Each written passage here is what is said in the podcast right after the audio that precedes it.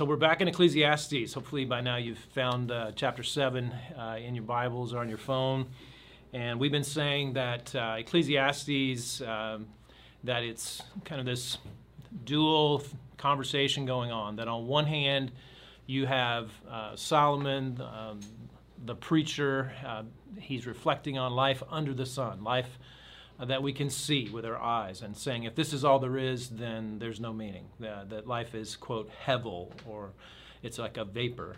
Um, and then, well, shift over to the other category of conversations in Ecclesiastes and say, actually, there's a sovereign good God, and that we are actually living uh, life under heaven, and that God uh, is superintending all things, um, both the good and the bad, or what we might even you know say is bad. Maybe we don't see the good in it, but uh, God is in all of it. And um, this we see this in passages like back in chapter three. Uh, for everything there is a season and a time for every matter under heaven. A time to be born, a time to die, a time to plant, a time to pluck up what is planted, a time to kill and a time to heal, a time to break down, a time to build up, a time to weep, a time to laugh, a time to mourn, and a time to dance.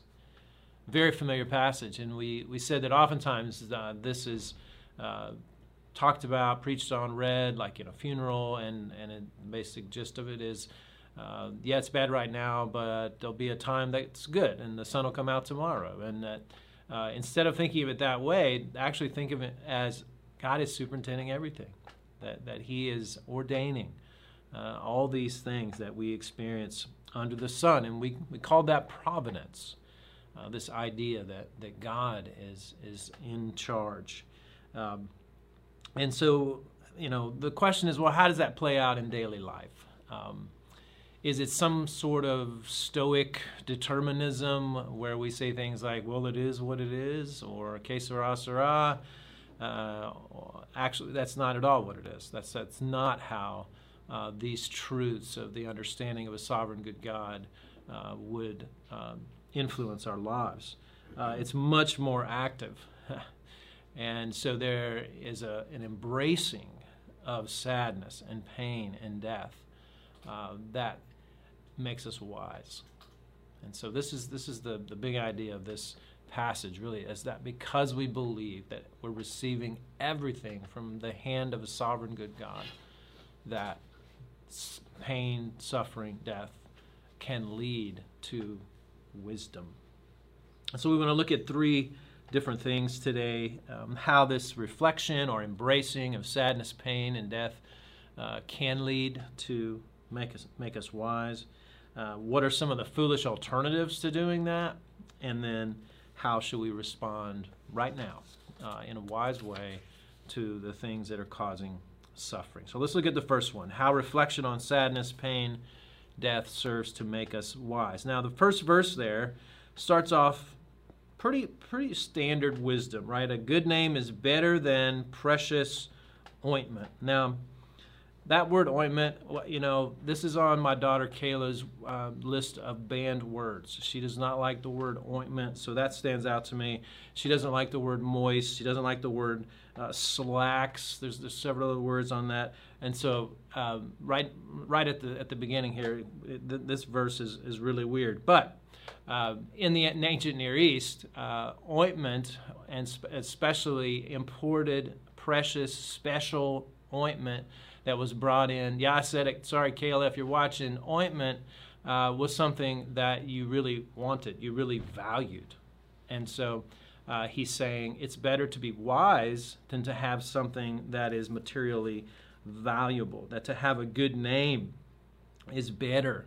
Uh, a, a, name that people look at you and see your integrity, that is better, that is more valuable than anything that would be of material value. This is pretty standard stuff. Uh, Proverbs 22 1 A good name is to be chosen rather than great riches, and favor is better than silver or gold. Same kind of idea that you're, you're better off doing the right thing and having the reputation of being one who does the right thing than you are getting really rich by cheating and cutting corners and exploiting the poor and finding the loopholes uh, you're, you're better off having a good name and doing the right thing. Uh, that all makes sense. But the next uh, phrase in that first verse is this and the day of death than the day of birth. Now, this is like a slap in the face. I mean, how could the day of death be better than the day of birth? We love birth, we love babies. I mean, we've got lots of babies right now. Look at this one right here. This is Benji. Uh, and his dad, Corey Tellman, and Benji's uh, just a, a, few weeks old. Uh, and it's so exciting to, to have Benji uh, as, as part of our family now and to think about the possibilities of what is going to happen uh, to Benji throughout his life. And I think most parents, when they hold that baby for the first time, they're thinking that their son or daughter is going to cure cancer. Uh, they're going to they're going to figure out how to to get world peace. Uh, they're going to figure out how to win more Super Bowls than Tom Brady for the Patriots you know, that, that, that, there's so much hope. There's so many possibilities. And Solomon says, you know, that's all fine and good, but actually reflecting on your day of death would be a, a wiser thing to do. And uh, when you start to think about it, you know, that, that, that does make sense. Like um, in the book, Seven Habits of Highly Effective People, the, the first habit of a highly effective person is to begin with the end in mind. And the book opens with a reflection on your funeral. And so, so thinking about at the end, right? Thinking about when you're in that casket, what do you care about? Right? Do, do you care about the money that you made and spent? No. No. Do you, do you care about the degrees on the wall? No, not really. Your hobbies, your shallow networking relationships, like, like no, you don't care about those things. Doesn't mean those things don't that, that, that don't matter. They do matter, right? And we talked about this last week that food and shelter and education and all these things that we need under the sun, they, they do matter and they matter uh, to God, but they're not ultimate. And so when you reflect on your own death, you think about what's ultimate. You think about your relationship with God and your relationship with others. And so this is what Solomon's driving at. It's, it's better to think on your death than to think on uh, your birth. The, you know, the, the, there's a place in the life of the church uh, that that the funeral holds. It's so interesting. When uh, when I was uh, in, in, previous two churches before we came here to start Mercy House, uh, funerals were a pretty regular part of the life of the church. And so older saints who had followed Jesus for decades would die, and we would memorialize them. We, we, would, we would celebrate the life that they lived for Christ. And I remember as a 20 something young, young pastor sitting there in those funerals, and it was like a slap in the face. It was like, Robert, snap out of it. Like, why, why are you so worried about these things that you've been so stressed over this week or uh, worried about? You need to think about what matters, what is ultimate. And this is a bit what Solomon is, is trying to get us to do to think about the things that are ultimate, things that are important. Um, he continues in that same vein. Verse 2 It is better to go to the house of mourning than to go to the house of feasting. For this is the end of all mankind, and the living will lay it to heart. Sorrow is better than laughter, for by sadness of face the heart is made glad. The heart of the wise is the house of mourning but the heart of fools is in the house of mirth. Similar kind of, of uh, idea here, right? Better is mourning and sorrow and sadness. Better is that than feasting, laughter, and uh, gladness. Again, like death, sadness and pain and suffering, it sobers us up. Uh, think about it. When, when we're hurting, what do we do? if we're if we're embracing that in a healthy way, it pushes us into relationship with God. It pushes us into relationship with others. We pray, we read scripture, we reflect on what's really important in our lives. We quote lay it to heart is the the verbiage that uh, Solomon uh, uses. We're, we're driving our roots deeper into ultimate truth and when we come out on the other side of that suffering, that pain, we're better than we were before, right? We're wiser than we were before. And both the Old Testament and the New Testament would affirm this. Uh, James 1, verse 2 Count it all joy, my brothers, when you meet trials of various kinds. For you know that the testing of your faith produces steadfastness. And let steadfastness have its full effect, and you may be perfect and complete, lacking in nothing. It's a similar kind of idea. There, there's a deep joy that can come in the midst of, as a result of, trials. This is what Solomon means when he says, the sadness of face, uh, the, the heart is made glad. that I could have, have, have, have the sadness over my suffering, yet internally, in the, the deepest part of myself, I am being made glad. I am experiencing a deep and abiding joy. Now, when we don't embrace that, when we don't lean into that, uh, we then seek foolish alternatives. And this is also what Solomon gets at in this passage. So, what are some of those foolish alternatives to reflecting on, embracing that sadness, suffering, and pain? So, uh, verse 5 It's better for a man to hear the rebuke of the wise than to hear the song of fools.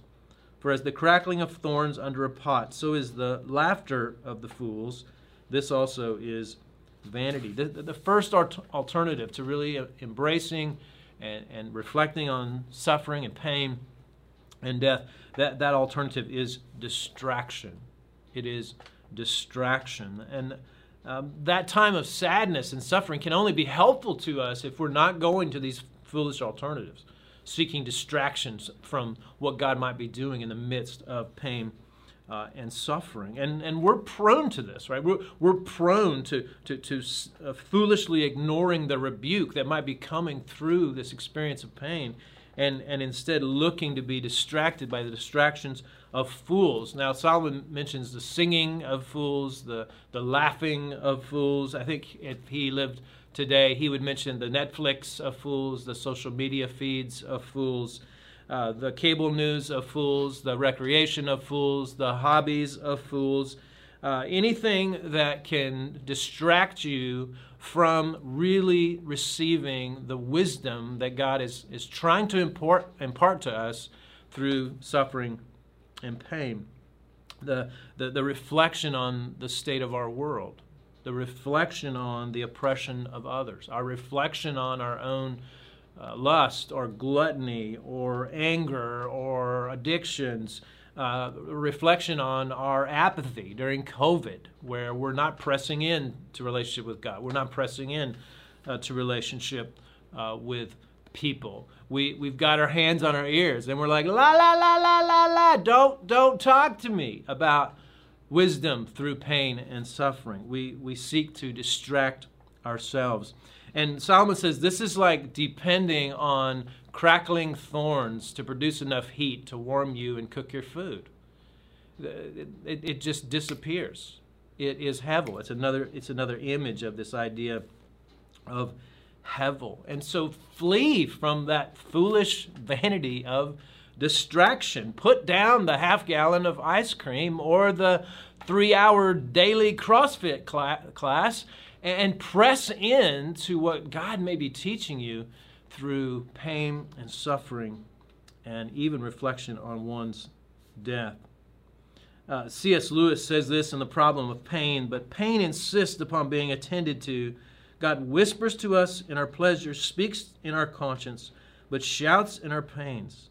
It is his megaphone to rouse a deaf world.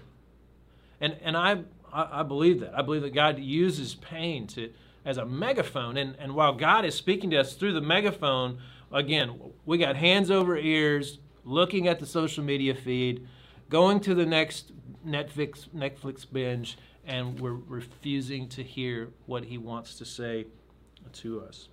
Now, I think the pushback on this for some is like, well, won't this damage me? Won't, won't I uh, if, if I start to reflect on sadness, I reflect on suffering or pain or even my death, uh, it's going to psychologically damage me.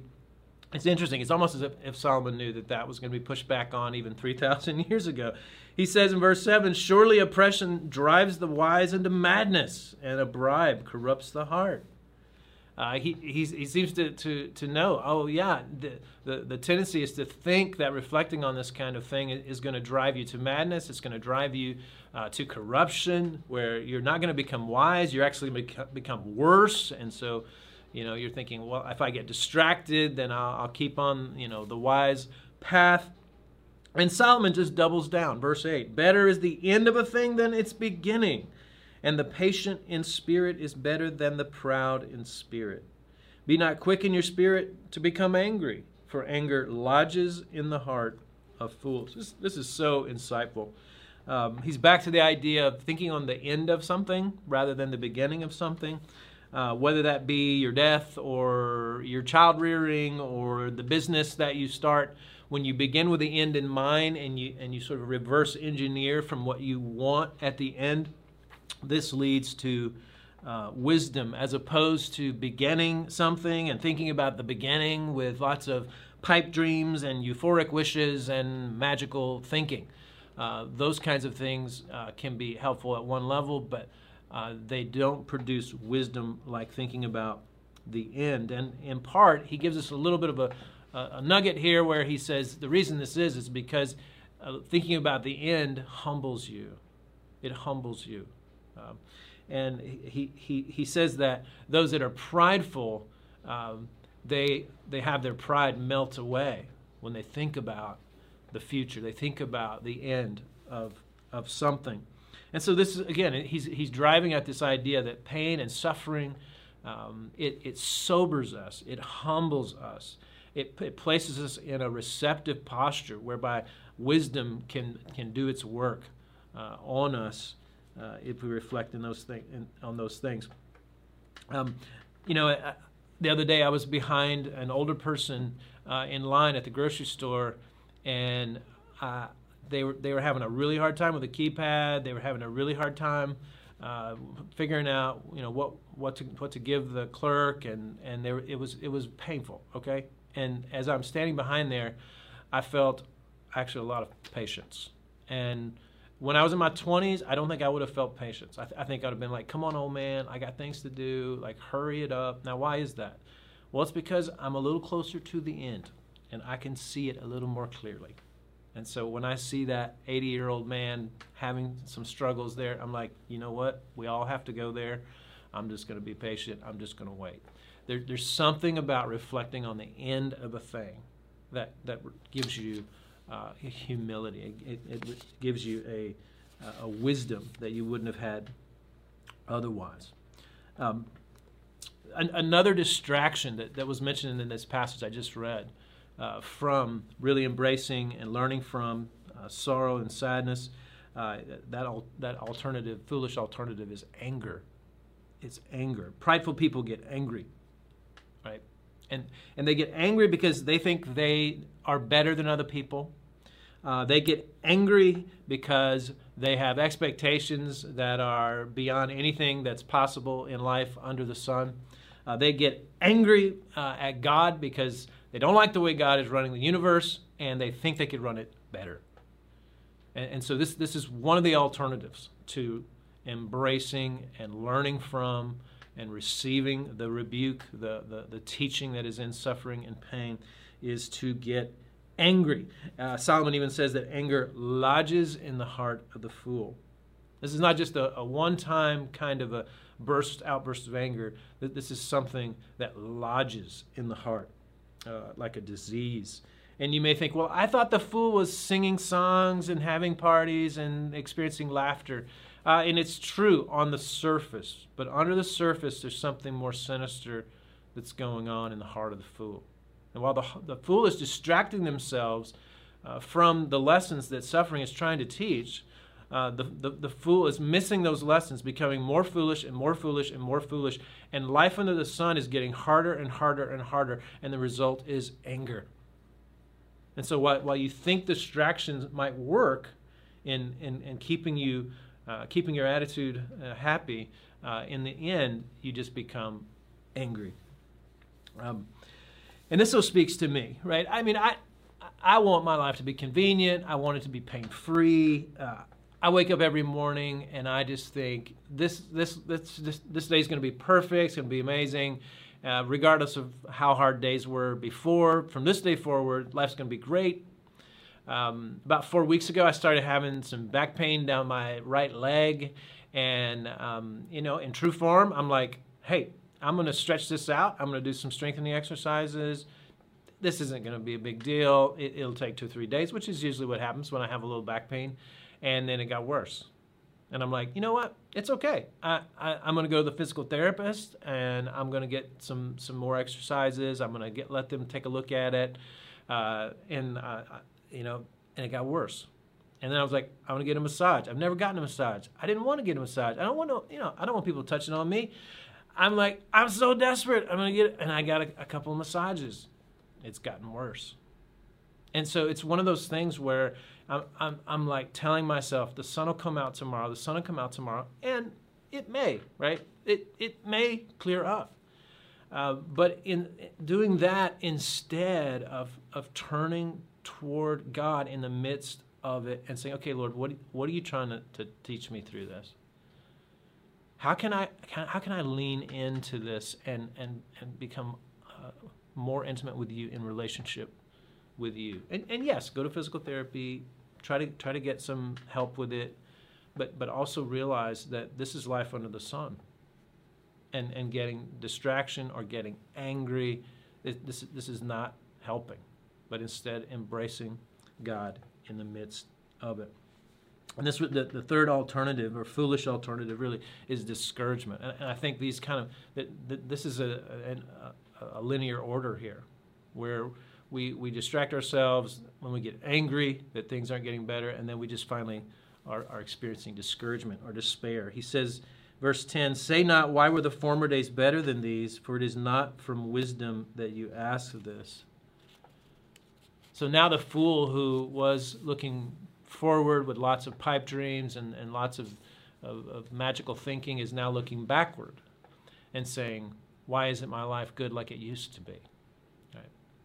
And this, this is where, in your suffering and pain, you're, you're starting to, to spiral uh, into discouragement. Now, Solomon is really chasing us into a corner here, right?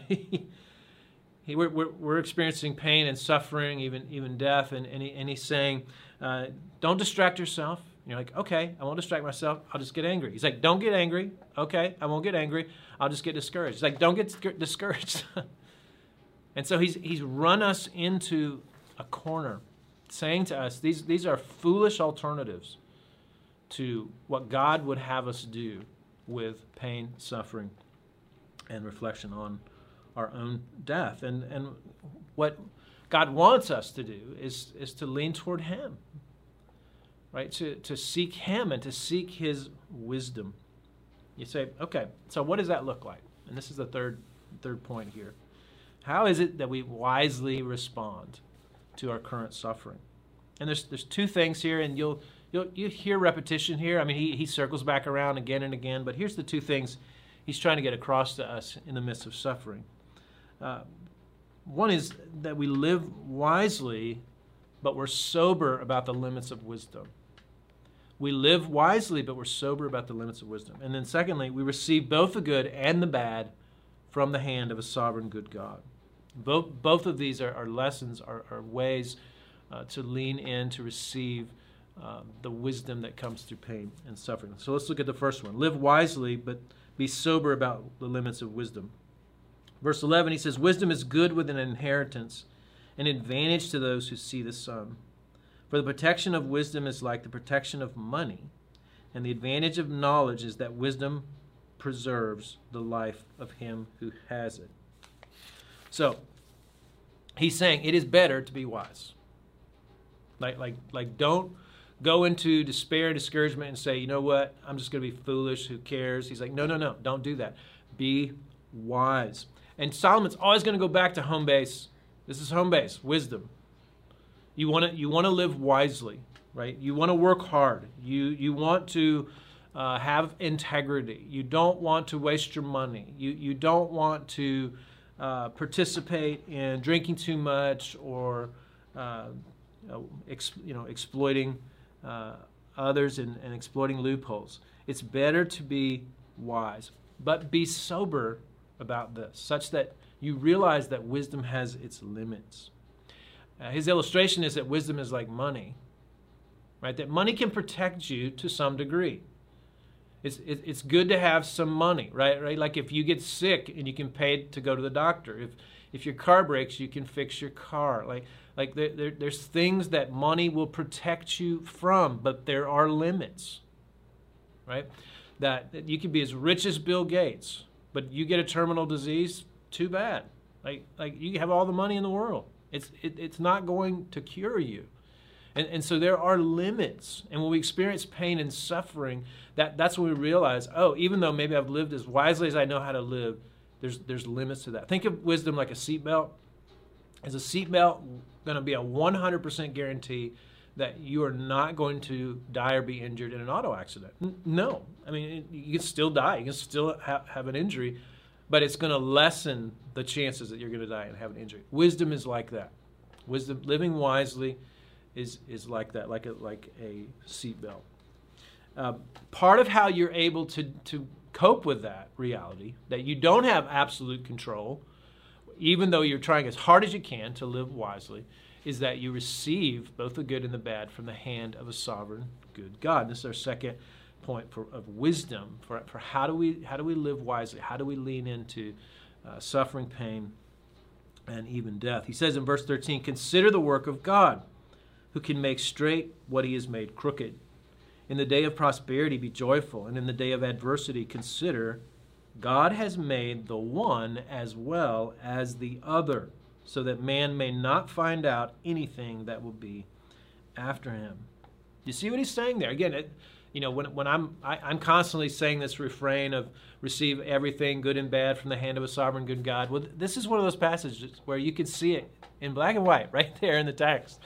That is what he is telling us um, to do, that somehow God is the ultimate cause of everything. He is superintending everything. Now, He's not uh, culpable for sin and the effects of sin. He's not, he's not blameworthy for sin and the effects of sin, but somehow He is superintending. He is the ultimate cause, the primary cause of all things. And when you know that, you can enjoy the good and entrust yourself to God during the bad. You can enjoy the good and you can entrust yourself to God in the midst of the bad. And so, with that in mind, you who are suffering, and, and honestly, that's all of us, at some level, we're experiencing suffering, we're experiencing pain. And so, in the midst of that suffering, in the midst of that pain, sober up. Sober up. Let, let that suffering and pain sober you up to those of you who are suffering and uh, dis- discouraged, know that you're not in the middle of something that's meaningless. Your suffering is not hevel. Your suffering is not meaningless. You're in the middle of something that a sovereign good God is, is superintending. And, and there's a, a, wisdom that can be drawn from that suffering. Um, there, there's a, a way in which uh, your, your sorrow is better than laughter, and by sadness of faith, face, your heart will be made glad. God, God's doing a heart level work that, that is resulting in an abiding joy that is deeper than any kind of joy that might come from a shallow distraction. And so, those of you that are suffering and, and discouraged, take, take hope in that. Be encouraged in that. Um, those of you that are suffering and distracted, uh, I know that this seems to be the quickest path to joy, the quickest path to happiness. Uh, it's a sham. It's, it's a sham. Medicating your pain with shallow distractions is not leading to a sustained joy. The happiness you feel through those distractions is like uh, the kind of fire you build with these crackling thorns. It feels really hot for just a second, and then it, it's hevel. It, it merely disappears. So, whatever it is that you're distracting yourself with, whether it's illicit sex or mood altering drugs or gorging on food or entertainment or oversleeping or excessive hobbies and recreation, whatever, whatever it is, whatever it is, that is hevel. And, and that short term pleasure, that short term happiness that you think you're getting it, it, does not compare to the depth of joy that, that can be had in your heart if you lean in to what God has for you in the midst of the suffering. I mean, one of the ways you do that is to lean into your church community. Uh, one, of, one of the things that we've tried to do to help people stay connected here at Mercy House, those that are members of the church, uh, we, we've, we've assigned you to family groups. And um, we, we, our hope was that folks would engage in those family groups, and many have. And it's been really encouraging. I talked to your leaders uh, just a few days ago, and, and they were very encouraged by the people that are coming to those groups and are engaging. And, and many are suffering. This, this is a, a really tough time, and people are finding encouragement in the midst of those family groups, praying together, reading the scriptures. Um, but then they were also experiencing discouragement over the fact that some are not coming. And, and, and so there was some discussion. What, what do you think people are doing? And so for some, there's very valid reasons for not coming. You have some kind of a scheduling conflict, there's some kind of major issue that keeps you from coming. But for some, we're pretty certain it's distraction. While, your church members are talking and praying and, and, and diving into Scripture for an hour and a half on a Wednesday night, you're watching Netflix. You're, you're, you're, you're oversleeping. You're, you're overeating. You're, you're distracting yourself with things that are giving you a temporary happiness, but you're not seeking this ultimate joy that comes from God. And, and so I want to encourage you if that if you're in that category and you're distracting yourself, um, to, to, to then move toward God and His people, even though it feels feels inconvenient. It's like 8 p.m. at night, and you're like, I'm so tired. Like I know, I, I feel those same things. but to, to lean in instead of allowing ourselves to be distraction. Um, on the encouraging side of things, watching six people be a part of Meet Mercy House uh, last Saturday, I, I, I, was just I, I, was so encouraged in the middle of a pandemic. Uh, where we, we can't do a lot of face-to-face kinds of gatherings and, and yet these folks are pressing in saying no i want to be a member of the church i want to be a part of community and, and pressing into to what it means to, to seek God, even in the midst of some, some really challenging times. I want to speak to those who are suffering and angry. Um, some are, are, really angry at your spouse. You're angry at your kids or your friends or your boss, or you're angry at the Republicans, or you're angry at the Democrats, or you're, you're you name it. You're, you're just you're angry, um, and you feel entitled to some kind of foolish vision of the good life. And the more you don't get the good life that you envision, the angrier that you get. And I'm, I'm here to say that vision that you have, it doesn't exist, not in this life. This idea of a pain free, convenient living, it, it, it just doesn't exist. And even if you live wisely, I think this is what uh, really pushes the anger is like I've tried really really hard. Maybe you've worked on your core strength and you still got a back pain, right? Like like you're like I did I did what I was supposed to do. I did what my therapist said, and it's still not working. That that can so lead to this uh, heart where anger uh, lodges itself, and and so confessing that to the sovereign good God, acknowledging He is superintending all things that that that while it's a great mystery, suffering is, is a mystery. I, I, I, don't want to talk about it as if it's this kind of light thing and it, it's so easy to uh, explain. It's not.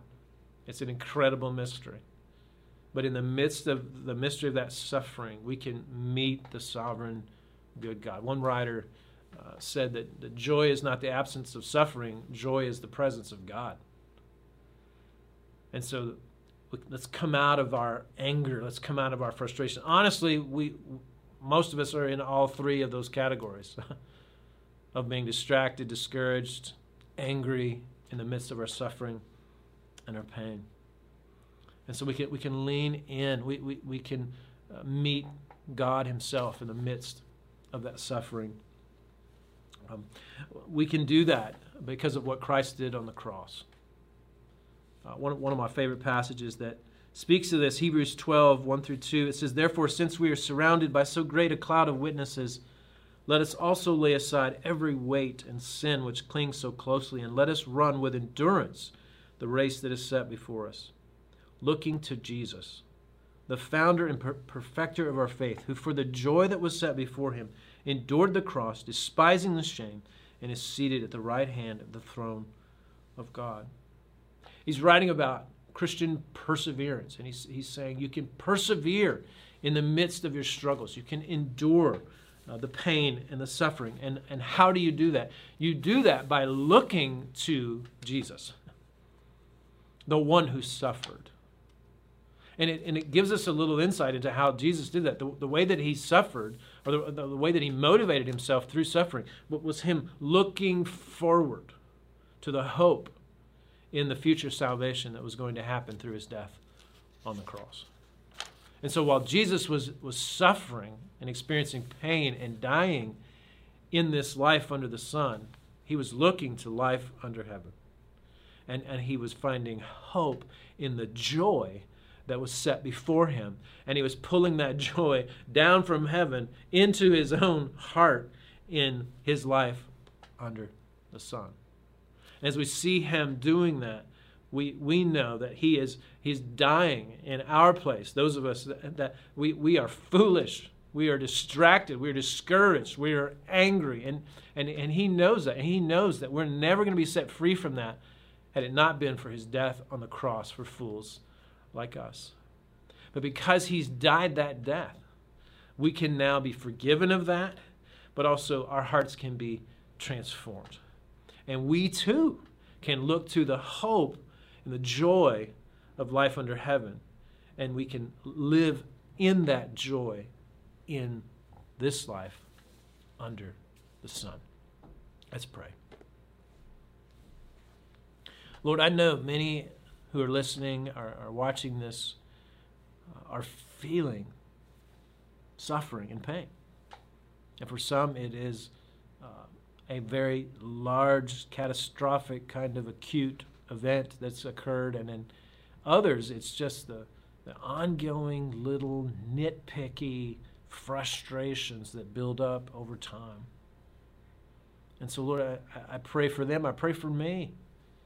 That, that as we experience these things under the sun, that we would not be fools, distracted, discouraged, and angry, but instead we would be wise and we would lean in to our relationship with the sovereign good God. Lord, and as we do that, Lord, would you make us wise? Make us wise, understanding the limitations of wisdom and placing our ultimate hope in you, the sovereign good God, who has sovereignly saved us from our sin and made us into your children. We pray all these things in Christ's name. Amen. Well, thank you for joining us, and I pray that this week would be one full of deep and abiding joy.